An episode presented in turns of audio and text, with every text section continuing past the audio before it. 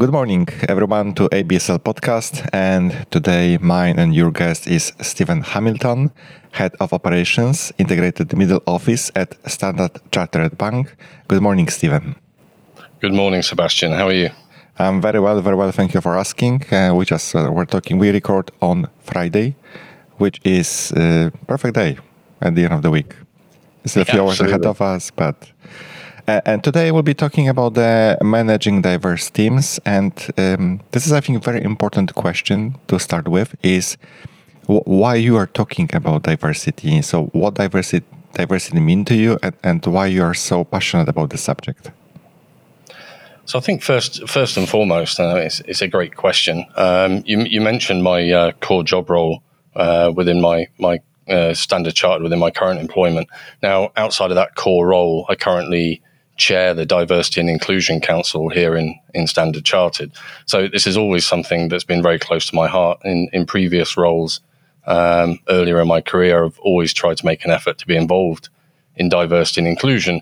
And funnily enough, since coming to Poland, it's become even more important because I'm now a diverse candidate myself, uh, being uh, a non national to Poland, uh, originally being from England.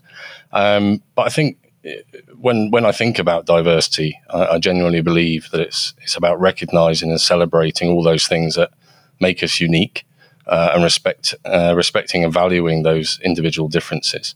Now, very often when you hear people talk about diversity, they do highlight the word differences. I, I often believe that that comes across slightly negatively, and I think we should be looking at what makes us unique and what makes us valuable.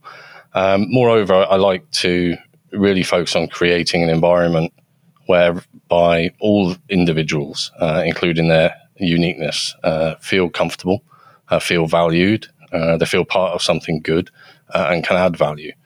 Ultimately, if if everybody who works with me and for me feels valued and comfortable in the workplace, and they add value, ultimately that makes me successful. Um, and my job is to make sure my people are successful because if they're successful, I am. Uh, and part of that is just really celebrating what makes us different uh, and what differences we can bring in value. But I would say when generally when we look at diversity and inclusion, and this is true for the council I'm part of, we, we tend to focus on the traditional dimensions of diversity, such as uh, gender, ethnicity, sexual orientation, you know, abilities, disabilities, political and religious beliefs, just to name a few. Um, however, when when the topic of diversity is discussed only in these dimensions, I think business leaders and hiring managers will often default to gender and race when we talk about diversity. Um, but generally, all these dimensions are really only part of the, the broader equation. Um, and one dimension I don't think we believe we talk about enough um, is diversity of skills. And this would include other dimensions of diversity, such as experience, uh, education, uh, and some more universal abil- uh, abilities, such as creativity uh, problem solving uh, and critical thinking. Uh, so when I think about diversity of skills, uh, I tend to group it, and I think broadly, if you research this topic, you'll you'll see similar groupings.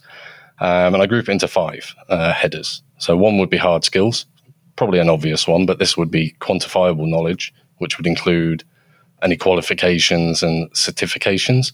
Uh, soft skills, uh, again, one we talk about very often, uh, at work. Uh, this would include leadership skills, uh, communication skills, interpersonal skills, um, then technical skills.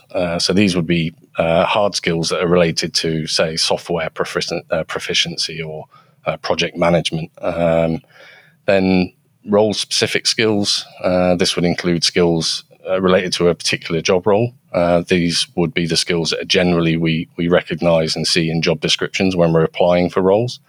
Um, and then for me, and arguably probably the most valuable to me specifically, would be the transferable skills.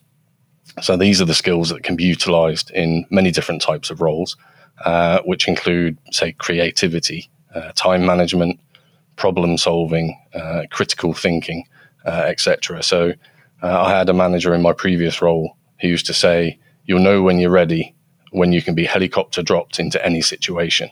And that's really where those transferable skills come into play. You know, if we have a problem somewhere uh, and I have a team that doesn't have the relevant skills to deal with that issue, then I need to be able to go and, and find those skills. And that's where the diversity of skills in any organization really becomes important. A very interesting uh, description of being ready for the new challenges. Uh, I will remember that one. Uh, it was very good one. Thank you very much for sharing, uh, Stephen. And probably that might be subject to different podcasts, but I would like to listen to your observations and uh, after the months or years living in Poland, how, how is it how is it to be um, one of the Polish citizens? Oh, I, I love it. I genuinely love it. And, and you, uh, joking, joking aside, when you say Polish citizen, uh, thanks to Brexit, uh, I actually had to apply, uh, not for full citizenship, because uh, I would say my, my Polish language skills are, are very much below par right now.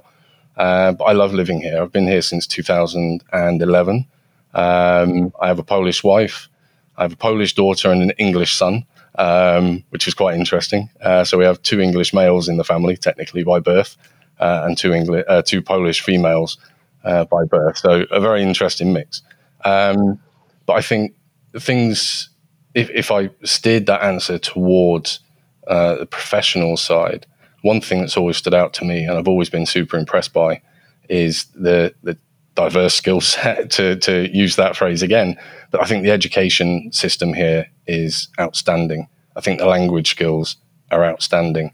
And I think the drive and determination uh, are also something that uh, all Polish people should be very proud of. And one thing I like, and I've joked with many of my teams about, is that Poles will always question why and always challenge authority.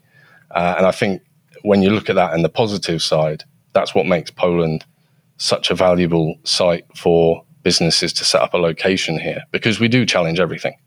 Uh, and we challenge it with the eye of how do we make it better? Uh, how do I stop pushing this key every day? Because to be frank, it's pretty boring. So how do I automate that?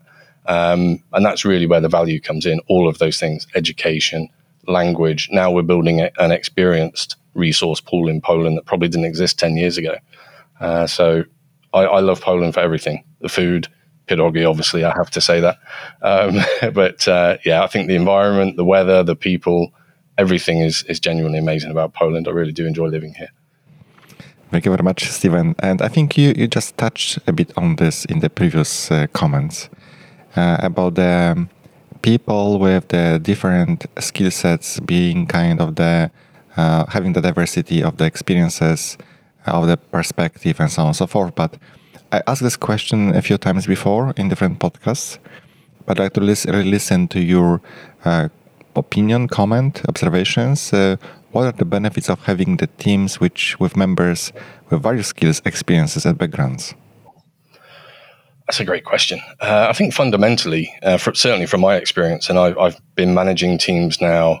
So in the industry I'm in now, in the banking sector, I've been working for 18 years, and for 15 years, uh, I've been managing teams at various levels uh, across four different organizations in two different countries. So I've, I've had a lot of opportunities to see what impact diverse skills can have, and conversely, what negative impacts can occur when you don't have teams of uh, diverse skill sets and, and levels of experiences included in that. Um, so I think fundamentally, from from my experience, diverse teams 100% bring increased creativity and innovation. Uh, definitely better problem solving and decision making abilities. Um, and that results in higher employee engagement, which is not only valuable to the employee, uh, but obviously valuable to the organization because diverse skills and diverse teams can only be effective if we have plans to retain them. Uh, and employee engagement becomes an important part of that. Um, there's also ample evidence that organizations who embrace diverse teams, and I'll probably lean a little bit more towards gender here, um, within an inclusive environment, uh, are more efficient at anticipating shifts in consumer needs.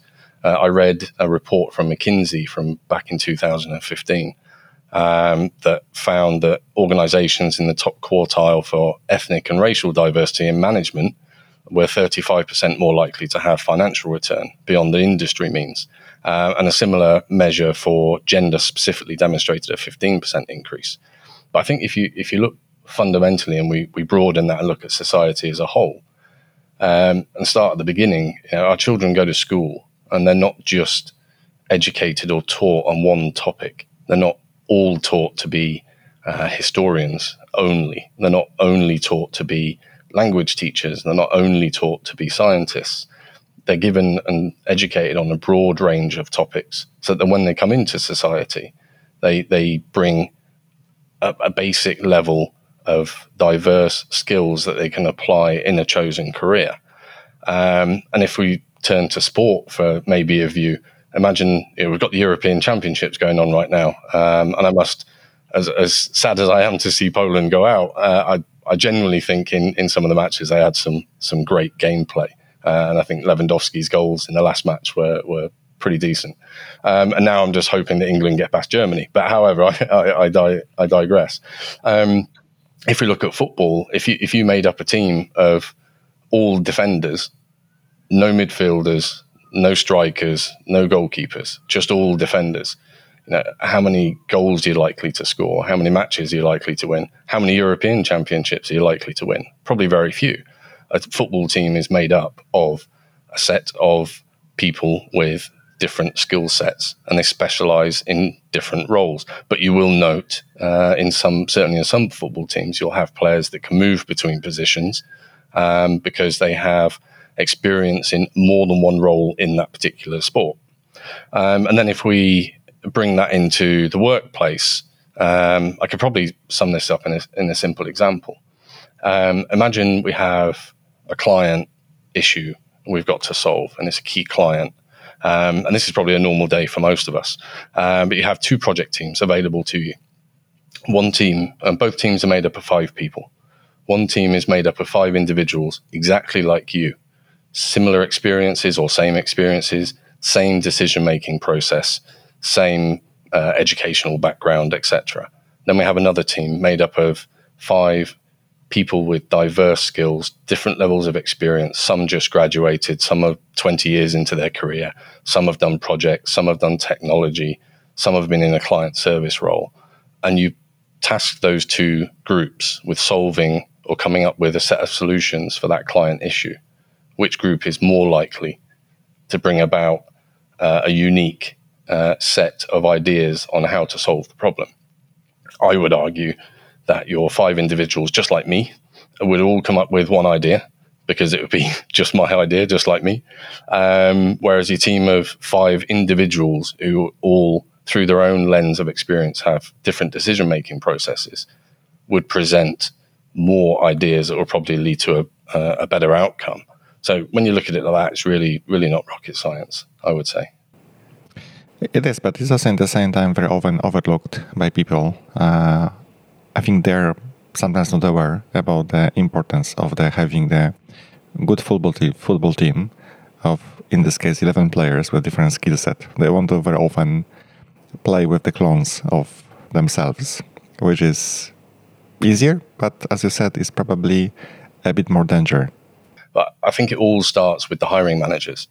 Um, you know, if we've got to be aware of our unconscious biases, uh, and I'll, I'll, be honest, when unconscious bias first came up as a thing, um, I, I, didn't get it. Uh, I was in full denial. I was like, nah, I don't have any unconscious bias. I didn't really understand it. But as I've studied it more and spent more time looking at it, I, I'm certainly more aware of my unconscious biases. Uh, and the simple fact is, we like to work with people who are just like us. We don't like generally speaking, people who are different to us. It's just the way the human brain is wired. Um, so I think we, we really need to be working with our hiring managers um, and making them aware that those those unconscious biases exist um, and really challenging them to hire people that are not the same as them. And I'll give an example. In in my last employment in the UK, we had we set up a new site uh, in the middle of England uh, in a place called Birmingham. Um, and that initial site was made up of largely relatively inexperienced uh, individuals uh, from the sector um, or were from the same sector but a different type of role or, or were indeed graduates.